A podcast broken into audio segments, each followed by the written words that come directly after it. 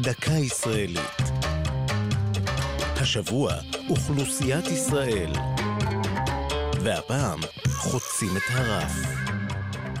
1949 זכורה כשנה שבה הסתיימה מלחמת העצמאות, כוננה הממשלה הראשונה והושבע נשיא המדינה הראשון.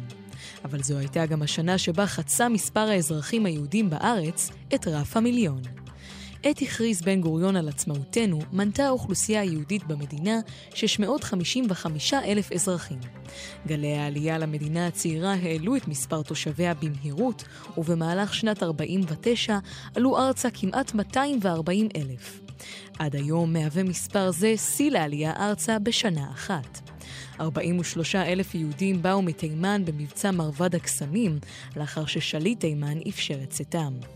אלפיים יהודים הגיעו מפולין ורק ארבעה יהודים מברית המועצות הצליחו לחצות את מסך הברזל ולעלות ארצה.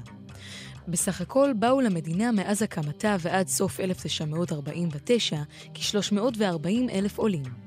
כשחישבו ראשי המדינה את המספרים המשמחים, כינסו בחודש נובמבר מסיבת עיתונאים, שבה הוכרז כי אוכלוסיית ישראל היהודית נכנסה במזל טוב למיליון השני. באותה עת נמנו בארץ 167 אלף ערבים. כיום, 70 שנה מאוחר יותר, מונה אוכלוסיית ישראל על כל גווניה מעל 9 מיליון נפש.